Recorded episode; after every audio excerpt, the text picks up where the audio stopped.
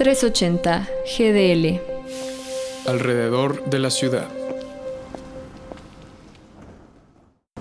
El Guadalajara atraviesa tiempos difíciles.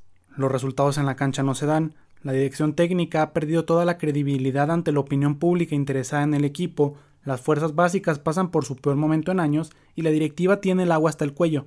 Eso sí, los jugadores del primer equipo aplauden que no se pierda tanto aunque tampoco se gane. Ante la complicada realidad que vive Chivas, la afición ha comenzado a pedir el regreso de Matías Almeida para sustituir a Víctor Manuel Bucetich como entrenador del cuadro de primera división masculina. Se entiende, el periodo de 2015 a 2018 en el que estuvo el argentino ha sido el más prolífico en cuanto a títulos desde la época del campeonísimo que duró de 1956 a 1965. La idea de regresar al llamado pastor en el papel no suena mal, pero el problema no pasa por ahí solamente, sino que el club rojiblanco arrastra una crisis que alcanza a todas sus áreas. Si hablamos desde el terreno de juego, todas las instancias de la institución viven una mediocre actualidad.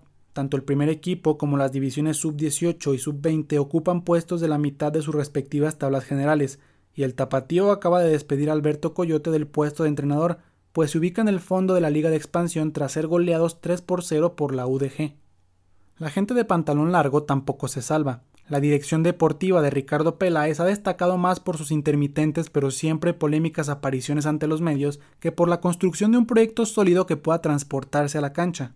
La presidencia de Mauri Vergara, lo mismo. Su mandato comenzó de forma prometedora con la destitución de José Luis Higuera como CEO del grupo OmniLife Chivas y la gran inversión realizada en refuerzos rumbo al clausura 2020 pero su falta de presencia en los momentos de mayor tensión dentro del equipo ha empujado a los simpatizantes de la institución a pensar que es momento de vender al club.